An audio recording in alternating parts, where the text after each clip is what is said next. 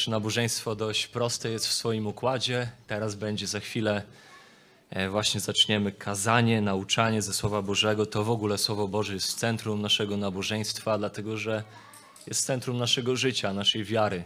Jesteśmy tym kościołem, który wierzy, że Boże Słowo jest wystarczające i jest autorytatywne, dlatego że przez Boga jest natchnione. Od Boga je dostaliśmy i całe nasze życie, i pobożność, i wiarę budujemy tak naprawdę na fundamencie właśnie tego słowa. Więc śpiewamy pieśni, które wyrażają prawdy tego słowa. Modlimy się do Boga zgodnie z tym, co objawił w swoim słowie, że należy się o te rzeczy modlić. I oczywiście nauczamy słowa, dlatego że to ono właśnie, jak samo o sobie mówi, jest pożyteczne do nauki, do wykrywania błędów, do poprawy, do wychowywania w sprawiedliwości. I tak też właśnie teraz bo otworzymy Ewangelię Marka, pierwszy rozdział. Ewangelia Marka, pierwszy rozdział. Przeczytamy od wersetu pierwszego do jedenastego.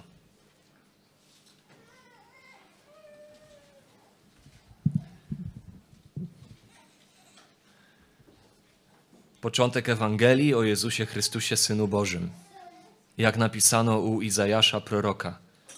Oto posyłam anioła mego przed Tobą, który przygotuje drogę Twoją. Głos wołającego na pustyni: Gotujcie drogę pańską, prostujcie ścieżki Jego. Na pustyni wystąpił Jan Chrzciciel i głosił chrzest upamiętania na odpuszczenie grzechów. I wychodziła do niego cała kraina judzka i wszyscy mieszkańcy Jerozolimy, a on chrzcił w rzece Jordanie wyznających grzechy swoje – a Jan miał na sobie odzienie z sierci wielbłądziej i pas skórzany wokół bioder swoich i jadał szarańcze i miód leśny, a głosił mówiąc Idzie za mną mocniejszy niż ja, któremu nie jestem godzien schyliwszy się rozwiązać rzemyka u sandałów jego. Ja chrzciłem was wodą, on zaś będzie chrzcił was duchem świętym. I stało się w owe dni, że przyszedł Jezus z Nazaretu Galilejskiego i został ochrzczony przez Jana w Jordanie. I zaraz, kiedy wychodził z wody, ujrzał rozstępujące się niebiosa i ducha nań stępującego jako gołębica i rozległ się głos z nieba Ty jesteś Syn mój umiłowany, którego sobie upodobałem. Więc będziemy przez kilka miesięcy wpatrywać się właśnie w Ewangelię Marka, w świadectwa na temat postaci Jezusa Chrystusa z Nazaretu. Kim On jest, po co On przyszedł, co oznacza to wszystko, co on zrobił. I dzisiaj chciałem, żebyśmy spojrzeli, patrząc na historię opisaną w wersetach 9 do 11, historię jego chrztu, spojrzeli na coś, co zatytułowałem Jezus w miejsce grzeszników, czy Jezus stający w miejscu grzeszników. Jest tutaj opisana ta sytuacja chrztu. Chciałbym, żebyśmy na chwilę mogli uruchomić swoje wyobraźnie na tyle, na ile to możliwe. Myślę, że dzisiaj jest o tyle łatwiej tę wyobraźnię uruchomić, że jest tutaj gorąco, duszno, prawie jak na pustyni. Bo chciałbym, żebyśmy mogli w swojej wyobraźni na chwilę przenieść się na pustynię. Wyobraźmy sobie, że gdzieś tam słyszeliśmy o tym niejakim chrzcicielu, który zanurza ludzi w wodzie na wyznawanie swoich grzechów. Więc idziemy na pustynię, a konkretnie nad rzekę Jordan. Stoimy w ogromnym tłumie. Przeczytaliśmy w tym fragmencie, że cała ziemia judzka, wszyscy mieszkańcy Jerozolimy schodzili się idziemy zobaczyć tego Jana Chrzciciela. Człowieka niejako dziwnego, niezwykle popularnego jednocześnie. I stoimy tam w tłumie, widzimy jak ludzie wyznają swoje grzechy, wychodzą jeden po drugim do wody, a on zanurza ich na znak oczyszczenia z tych grzechów. Tych, którzy z tych grzechów się upamiętują, wyznają je. No i tam dzieją się te wszystkie rzeczy. I nagle wyłania się z tłumu postać Postać, o której mówi nam Marek, podkreśla w dziewiątym wersecie, że stało się w owe dni, kiedy po raz kolejny znowu tłum zgromadzony jest nad rzeką Jordan, Jan jak zwykle chrzci tych, którzy grzechy swoje wyznają, przychodzi Jezus, czytamy Jezus z Nazaretu Galilejskiego. Marek uważa to za konieczne, żeby podkreślić, że tu chodzi o Jezusa z Nazaretu Galilejskiego. Chwilę wcześniej podkreślił, że tam na chrzest przychodziła w wersecie piątym cała kraina judzka i wszyscy mieszkańcy Jerozolimy. Tutaj natomiast podkreśla, że pojawił się ktoś inny, ktoś z innego miejsca. Jezus z Nazaretu Galilejskiego.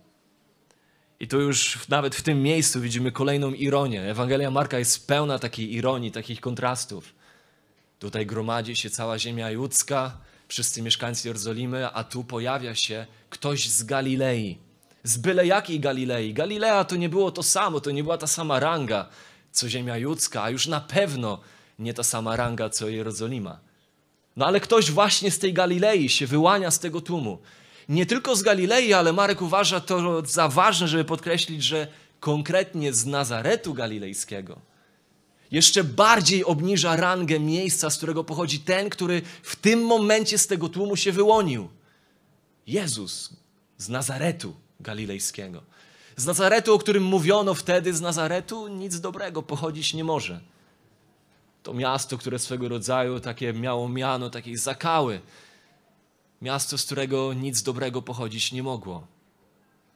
I tutaj właśnie Marek kolejny kontrast rysuje nam pomiędzy tymi, którzy tam byli zebrani, a tym, który z tego tłumu się wyłonił. No i właśnie ironią jest to, że w tej całej historii, w historii Ewangelii Marka, zobaczymy to w przyszłości, że miejsca i ludzie stwarzający największe pozory pobożności i religijności okazują się najbardziej dalecy od Boga. Bo to właśnie Jerozolima, będąca symbolem pobożności, obecności Bożej w Ewangelii Marka, staje się tak naprawdę symbolem wrogości wobec Chrystusa. Staje się miejscem, które jest najbardziej znane z tego, że odrzuciło Mesjasza, nie poznało obecności Bożej pośród nich. Pamiętam pewnego znajomego mężczyznę, którego przez wiele lat próbowaliśmy ewangelizować, głosić mu Ewangelię, dobrą nowinę o Jezusie Chrystusie. E, przez długi czas w ogóle nie chciał nigdy przyjść na żadne spotkania, ale w końcu się zdecydował, przyszedł, nawet pojechał na jakiś nasz obóz, spędził z nami trochę czasu i na koniec tego całego doświadczenia tym bardziej utwierdził się, powiedział: Ja wracam, ja wracam do Kościoła Rzymskiego. Ale dlaczego? Co, co sprawiło, że tak mocno teraz się utwierdziłeś w tym? Jego słowa brzmiały tak. Bo kiedy patrzę na te wszystkie bogactwa, które tam są, te ornamenty i tą atmosferę wzniosłą, i te wszystkie dekoracje, i kadzidła, i te szaty, to ja wiem, że tam jest Bóg. A u was to wszystko jest jakieś takie banalne i proste. To poniekąd jest kontrast, który rysuje nam Marek. Oto Jerozolima, cała ziemia judzka, znana ze swojej pobożności. Tam świątynia, tam faryzeusze, sadyceusze. A tu jakiś Jezus z Galilei, co więcej, z Nazaretu Galilejskiego. I cała Ewangelia Marka pokazuje nam, że obecność Boża nie jest tam, gdzie są świątynie, mury, ozdoby, dekoracje, ornamenty, zapachy, kadzidła i szaty, ale obecność Boża objawia się w Synu Bożym, w Jezusie Chrystusie. Tam, gdzie głoszone jest Słowo Boże, w którego centrum jest Syn Boży Jezus Chrystus. I to właśnie będzie ironia Ewangelii Marka, że Jerozolima jest tak naprawdę symbolem potępienia, mimo że dla tamtych ludzi wtedy była symbolem obecności Bożej. W każdym razie, w tym tłumie, kiedy stoisz tam, obserwujesz, co się dzieje, nagle jakby wszystko zamarło. Jan, który w swej popularności, w swej odwadze chrzcił wszystkich, nie bał się konfrontować samego Heroda, nie bał się konfrontować faryzeuszy, nazywać ich plemieniem żmijowym. Nagle jakby wszystko zamarło, zapada cisza. Wychodzi ta jedna postać i sam Jan, on wie. On w tym momencie wie, że to ten, o którym w Ewangelii Jana, kiedy Jan pisze relacje wydarzeń z życia Jezusa, tam Jan mówi: Oto baranek Boży, który gładzi grzechy świata. To On. To ten, dla którego drogę przygotowywałem. To ten, dla którego to wszystko robię.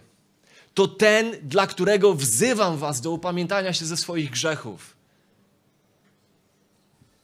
Jezus wchodzi do wody, czego Jan kompletnie się nie spodziewa. Jezus wchodzi do wody, aby być ochrzczonym przez Jana, i Jan tego kompletnie nie rozumie. Jak to może być? Jak to może być, że ja mam ochrzcić Ciebie? I jak czytamy w Ewangelii Mateusza, w relacji Mateusza, Mateusza 3,14, Jan mówi: Ja nie mogę Cię ochrzcić. Ja nie mogę Cię ochrzcić. Tym wszystkim ludziom przecież głoszę, że ten chrzest, którego ja dokonuję, jest chrztem na upamiętanie ze swoich grzechów, na wyznanie grzechów. Przecież ja głoszę tym ludziom, że oni potrzebują upamiętać się i to na znak tego upamiętania przyjąć ten chrzest. A o Tobie, a o Tobie tym ludziom głoszę, że Ty jesteś barankiem Bożym, który gładzi grzechy świata, a nie popełnia grzechy jak wszyscy w tym świecie. Jak mógłbym ochrzcić Ciebie chrztem na upamiętanie, skoro Ty nie jesteś tym, który grzechy popełnił, ale tym, który przyszedł je zgładzić? Jak ja mógłbym to zrobić, Jezusie z Nazaretu? Jezus mówi mu w Ewangelii Mateusza 3:15. Ustąp teraz, Janie. Wyluzuj na tę chwilę. Ustąp. Niech się wypełni wszelka sprawiedliwość. Niech się wypełni wszelka sprawiedliwość. Ustąp teraz, Janie. I Jezus, choć nie jest grzesznikiem, pismo nam wyraźnie o tym mówi, chociażby list do Hebrajczyków, czwarty rozdział, piętnasty werset mówi o Jezusie, że w swoim człowieczeństwie stał się podobny nam we wszystkim, za wyjątkiem grzechu. Jest jedna rzecz, w której podobny do nas nie był. Piotr mówi, nie znaleziono grzechu w nim, fałszu na jego ustach. I chociaż Jezus nie był grzesznikiem, no to ewidentnie widzimy w tym całym wydarzeniu, że Jezus jest tym, który z grzesznikami się identyfikuje, który wchodzi w ich miejsce. On identyfikuje się z tymi, których przyszedł zbawić. Rozpoczyna swoją publiczną służbę nie od pojawienia się w pałacu, nie od pojawienia się w świątyni. Jezus nie rozpoczyna swojej publicznej służby w towarzystwie fanfarów, w eskorcie obstawy królewskiej, czy też obstawy najwyższych rangą urzędników religijnych, każąc całować siebie po rękach, kłaniać się przed sobą, chociaż oczywiście on ma do tego prawo i zawsze miał do tego prawo.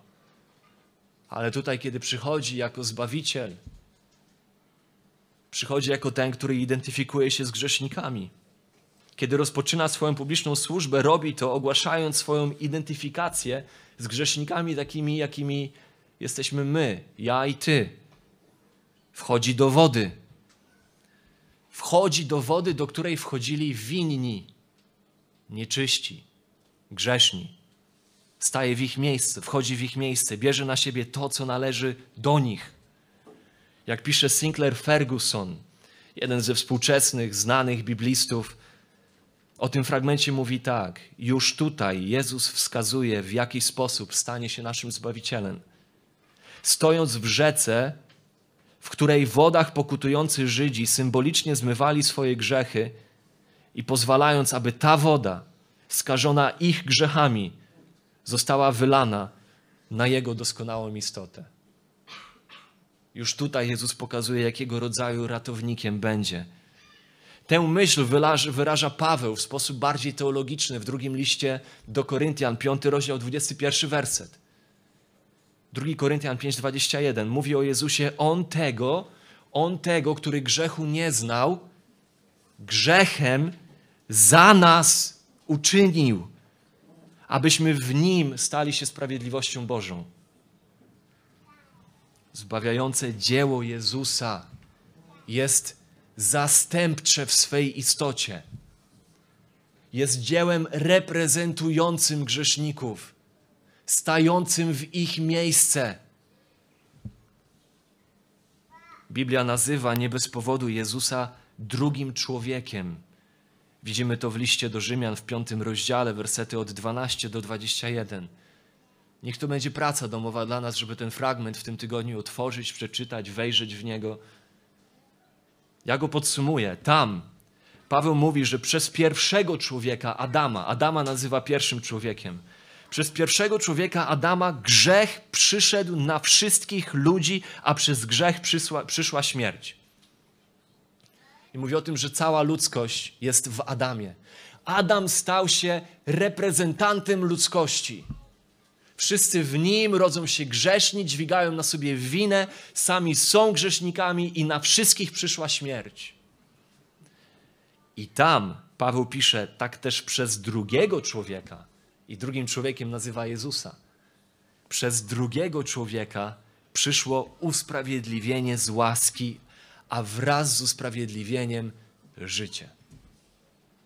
Jezus jest drugim człowiekiem, który staje się reprezentantem drugiej ludzkości, drugiego rodzaju, nowego rodzaju ludzi, którzy będą usprawiedliwieni przez nowego reprezentanta. A w 1 Koryntian 15, 45 do 49 Biblia nazywa Jezusa ostatnim Adamem. Ostatnim Adamem. Tam czytamy, że w pierwszym Adamie cała ludzkość stała się cielesna. Wszyscy jesteśmy cieleśni, jak Adam jest cielesny. W Jezusie ci, których zbawia, stają się duchowo ożywieni. To, co cielesne, jest skażone, ale w ostatnim Adamie, w Chrystusie, dostępujemy życia i oczyszczenia, duchowo ożywieni. Pierwszy Adam reprezentował całą ludzkość, zgrzeszył i przyszła na niego śmierć, i w nim, na wszystkich po nim.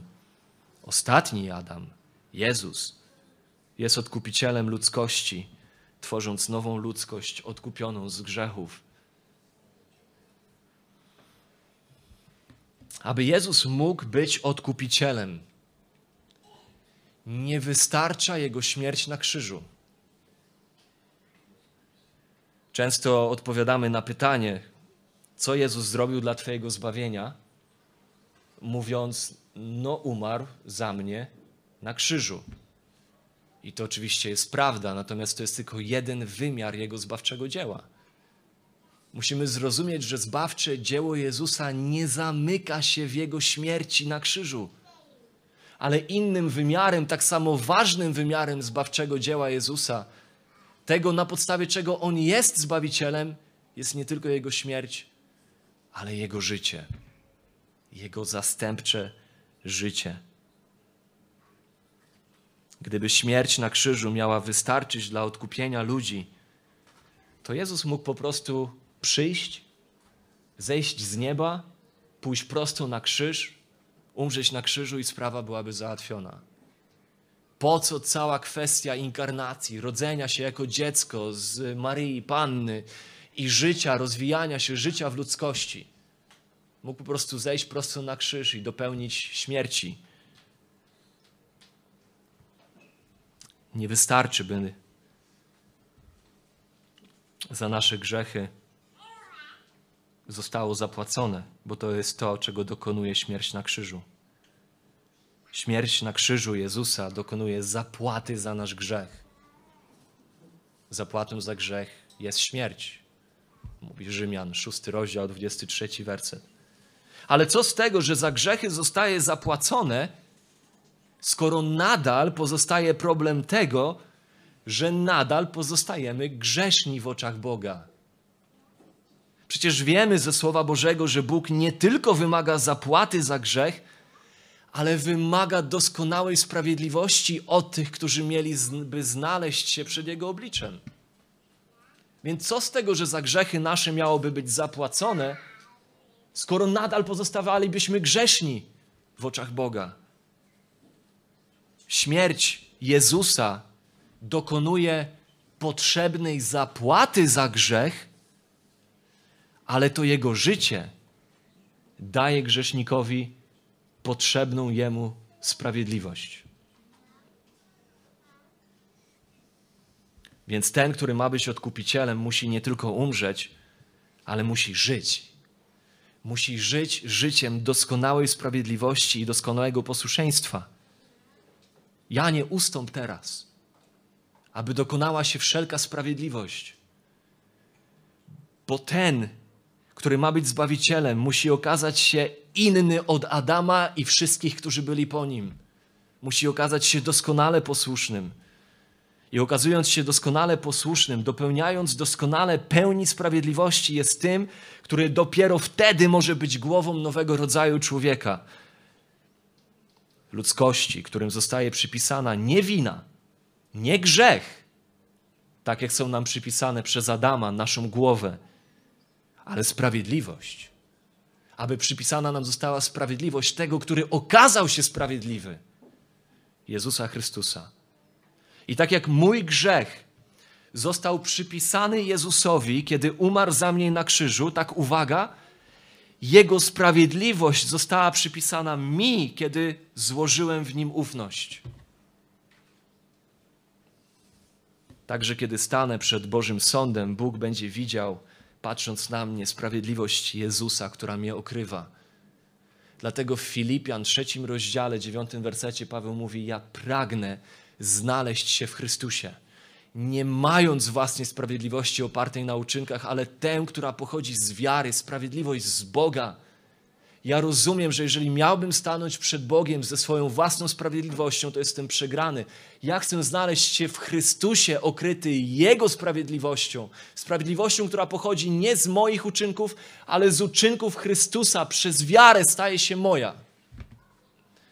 Jezus stający w miejscu grzeszników.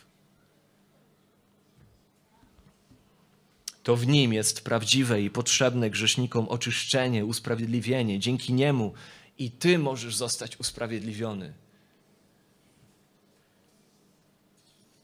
Biblia mówi o tym, że są dwa rodzaje ludzi.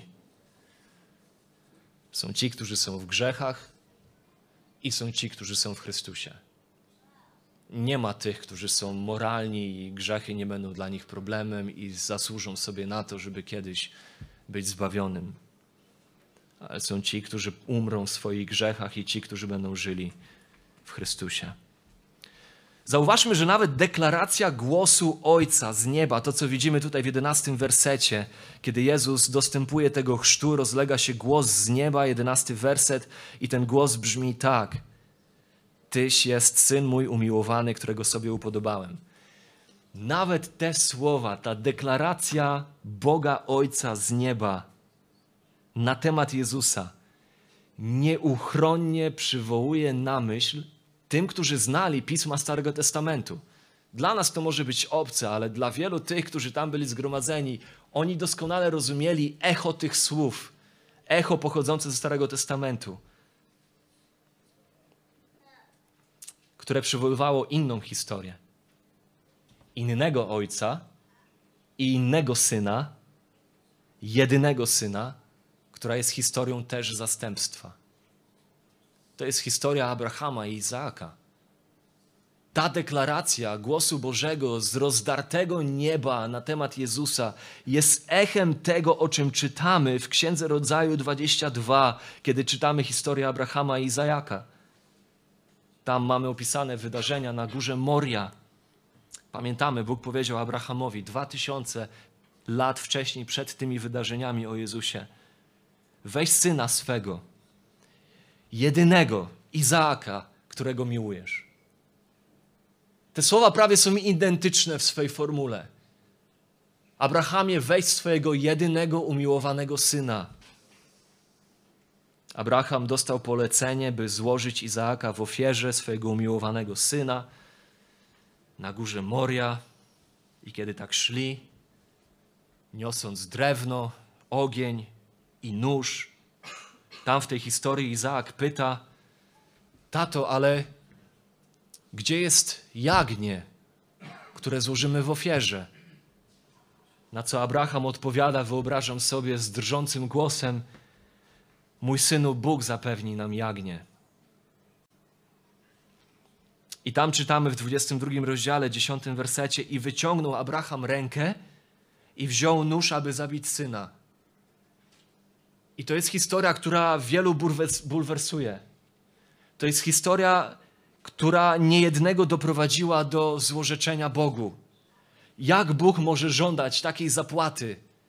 Jak Bóg może żądać takiej ofiary, takiej, takiej rzeczy od Abrahama? Czy ludzie dla Boga to tylko marionetki?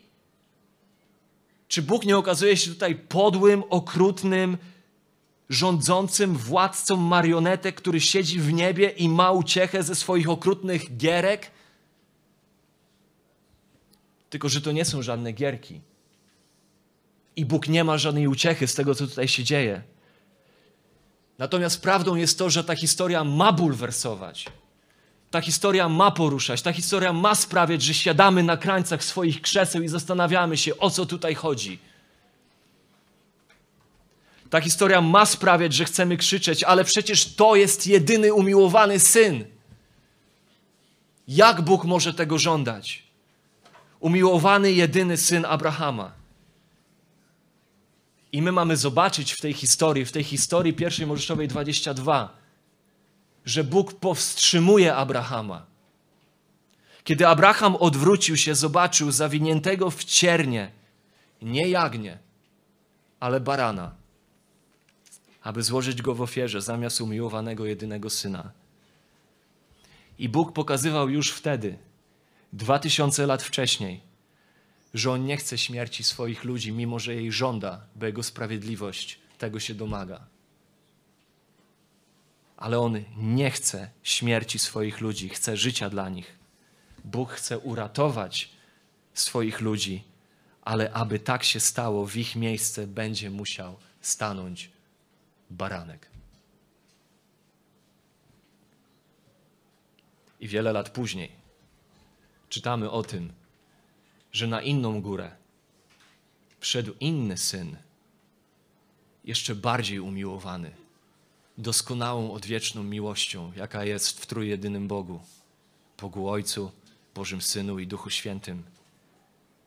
Wszedł na wzgórze, inne wzgórze, niosąc drewno na swoich plecach.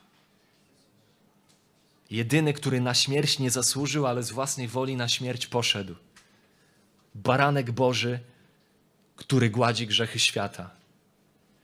I mam nadzieję, że widzisz, że historia Abrahama i Izaaka to nie są żadne Boże gierki i to na pewno, na pewno nie jest żaden ubaw dla Boga, bo to jest historia, która choć trochę miała przybliżyć Abrahamowi, nam, Tobie dzisiaj tutaj, koszt, jaki jest konieczny i jaki zdecydował się ponieść Bóg, żeby ratować grzeszników od ich grzechów. Bo w tym przypadku, w tym przypadku Jezusa z Nazaretu Galilejskiego baranek nie zastąpił umiłowanego syna. Czy widzisz to? W tym wypadku żaden baranek nie zastąpił jedynego umiłowanego syna. To syn stał się barankiem. Boży syn. To jego kosztowało najwięcej. To, za co musiał odkupić grzesznych ludzi. Dlatego będziemy śpiewać za chwilę. Głęboka miłość Ojca jest ogromna, niezmierzona. On jednorodzonego dał, by Łotra zmienić w syna. Ukrzyżowany wisi mąż, bym grzechem obarczony. Wśród kpiarzy słyszę własny głos, szyderczy brzmiący tonem. To grzech mój przywiódł go na krzyż. Tam cierpiał za me winy. On siebie oddał, bym ja żył, bym z nim był uwielbiony. Jezus w miejsce grzeszników.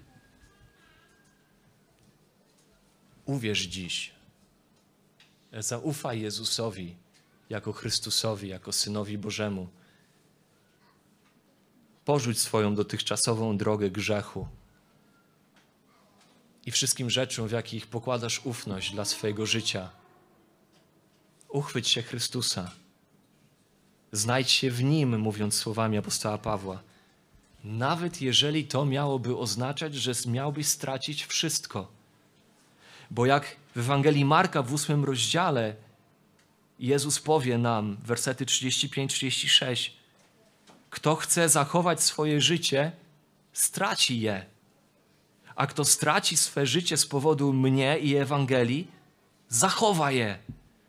Co bowiem za korzyść stanowi dla człowieka zyskać cały świat, a swoją duszę stracić? Ta deklaracja Ojca z nieba ma jeszcze jedno echo w Starym Testamencie. Jest to echo Izajasza 42:1. Tam czytamy: Oto mój sługa. To znowu są słowa mniej więcej 700 lat wcześniej, przed wydarzeniami z życia Jezusa.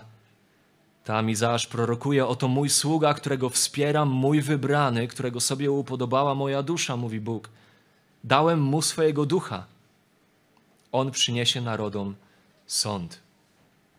Tam Izajasz prorokuje o słudze Pana, tak zwanym słudze Pana, który miał przyjść, w którym Bóg ma upodobanie i na którym spocznie Duch Boży, o którym z kolei kilka rozdziałów później Izajasz napisze, że on się okaże tym, który jest wzgardzony i odrzucony przez ludzi, a Bóg na nim złoży winę nas wszystkich. I tutaj widzimy, że Jezus jest tym sługą. On jest tym sługą Pana, w którym Bóg ma upodobanie i na którym złoży winę nas wszystkich. I pamiętajmy, to co Izajasz tam mówił, że on też będzie tym, który przyniesie narodom sąd. Pamiętajmy, że Jezus pierwszy raz przyszedł, aby zbawić, to drugi raz przyjdzie jednak, aby sądzić.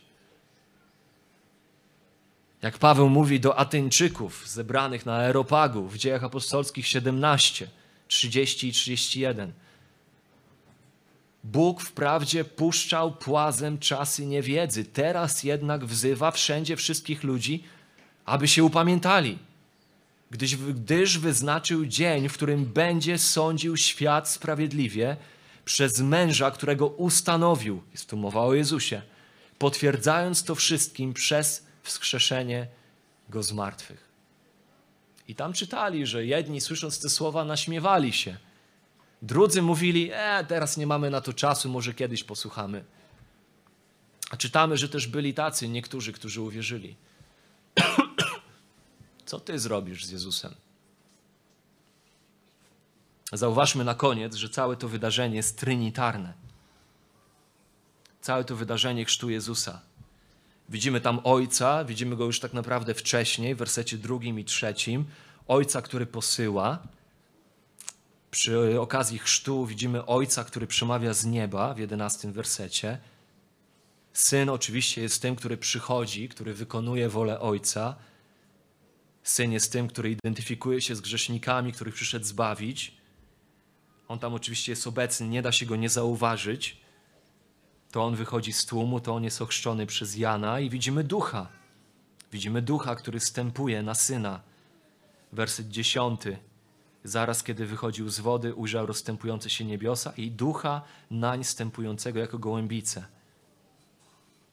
Widzimy ducha, który stępuje na syna, Widzimy, jak Jezus w swojej człowieczeństwie zostaje namaszczony przez Ojca Duchem Bożym, aby wykonywać czy rozpocząć dzieło odkupienia. Jest to swego rodzaju inauguracja Jego publicznej służby jako odkupiciela. To znowu jest wypełnieniem proroctw starotestamentowych. Izajasza 11:2 i spocznie na nim duch Pana, duch mądrości i rozumu, duch rady i mocy, duch poznania i bojaźni Pana czy też Izajasza 61, 1.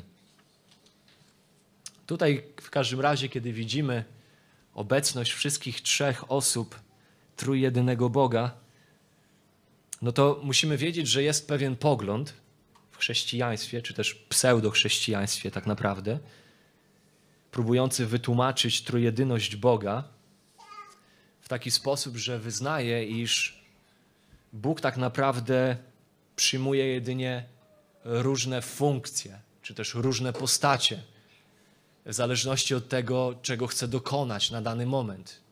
Jest to herezja, którą Kościół od wieków uznawał za herezję, która nazywa się modalizmem. Czyli, że Bóg czasami przybiera formę ducha, Bóg czasami przybiera formę syna, a czasami Bóg jest ojcem.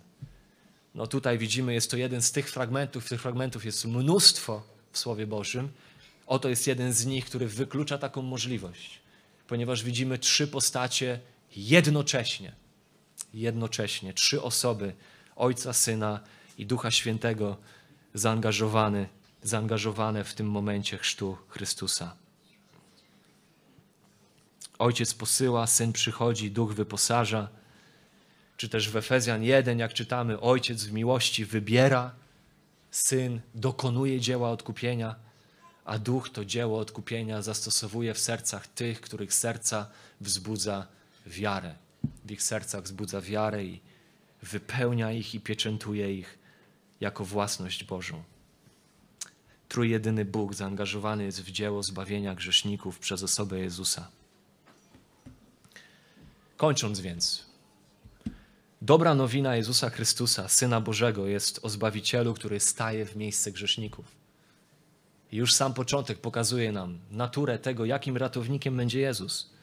To jest ten, który wstaje, staje w miejsce grzeszników swoim życiem, aby mogli być poczytani za sprawiedliwych ze względu na Jego sprawiedliwość, i staje w ich miejsce swoją śmiercią, aby kara za ich grzechy, ich wina mogła być poczytana Jemu i poczytana za spłaconą. Zauważcie jeszcze jedną rzecz, bo to ominęliśmy. Jest tam też element rozstępujących się niebios, werset dziesiąty. I zaraz, kiedy wychodził z wody, ujrzał rozstępujące się niebiosa. To jest słowo, którego Marek używa tylko dwa razy w swojej Ewangelii. Rozstępujące się to jest za słabe słowo. Tam on używa słowa rozdarte, rozszarpane. Niebo zostało rozdarte. Bardzo mocne greckie słowo, tak jak powiedziałem, ono dwa razy tylko pojawia się w Ewangelii Marka. Pierwszy raz jest tutaj, w przypadku chrztu. Tutaj widzimy, jakoby w tym momencie ma, ma miejsce deklaracja miłości Ojca. Widzimy swego rodzaju deklarację, że oto niebo zeszło na ziemię. Że oto Bóg we własnej osobie. Oto ten, który jest Synem Bożym, Mesjaszem, który rozpoczyna dzieło zbawienia, stając w miejscu grzeszników. Niebo schodzi na ziemię. Drugi raz widzimy to słowo na końcu Ewangelii Marka, w 15 rozdziale, wersety 34 do 38. Posłuchajmy. A o godzinie szóstej ciemność zaległa całą ziemię do godziny dziewiątej. O godzinie dziewiątej zawołał Jezus donośnym głosem, będąc na krzyżu. To jest opis Jego ukrzyżowania. Eloi, Eloi, lama sabachthani, co się wykłada, Boże mój, Boże mój, czemuś mnie opuścił. A niektórzy z tych, co stali obok, gdy to usłyszeli, mówili, oto Eliasza woła. I przybiegł jeden, napełnił gąbkę octem, włożył ją na trzcinę i dał mu pić, mówiąc, poczekajcie, zobaczymy, czy przyjdzie Eliasz, aby go zdjąć. Jezus zaś zawołał donośnym głosem i oddał ducha. Wtedy zasłona świątyni rozdarła się na dwoje od góry aż do dołu. To jest to słowo. To samo słowo, które widzimy w momencie inauguracji, czy bardziej można powiedzieć otwarcia służby Jezusa. Kiedy to niebo schodzi na ziemię. I to samo słowo Marek używa na końcu zbawczego dzieła Jezusa, śmierci na krzyżu. Wtedy zasłona świątyni rozdarła się na dwoje od góry aż do dołu. Tak jak na wstępie w pierwszym rozdziale kontekstem jest, jakoby niebo schodziło na ziemię. Oto Jezus, Syn Boży, Bóg we własnej osobie, przychodzi ratować grzeszników. Tak tutaj po śmierci na krzyżu widzimy, jakoby ziemia zyskała dostęp do nieba. To nie niebo zostaje rozdarte i schodzi na ziemię, ale to na ziemi coś zostaje rozdarte i ziemia ma dostęp do nieba. Oto zasłona świątyni została rozdarta na dwoje od góry aż do dołu. Oto wykonało się. Oto na koniec dzieła tego, który przyszedł na ziemię, grzesznik może pojednać się z Bogiem przez niego. Świątynia została, zasłona została rozdarta. Teraz każdy, kto chwyta się go wiarą i ufnością, upamiętując się ze swoich grzechów, może pojednać się z Bogiem. Tam na krzyżu Jezus jako baranek Boży, który wziął na siebie winy świata, pierwszy i ostatni raz doświadczył przez Ojca odtrącenia. Boże mój, Boże mój, czemuś mnie opuścił. Tam w tym momencie Jezus w zastępstwie grzeszników zostaje potraktowany, jakby był winny, nieczysty i potępiony, abyśmy my, których winy poniósł, mogli zbliżyć się i pojednać z Bogiem przez Jego życie i Jego śmierć i zmartwychwstanie. I uwaga, Ten, który w agonii zawołał: Boże mój, Boże mój, czemuś mnie opuścił, pozwala nam, którzy w nim składamy ufność i wiarę, wołać w zachwycie i podziwie: Boże mój, Boże mój, czemuś mnie przyjął. Cóż za miłość, cóż za łaska. Pochylmy głowy w modlitwie.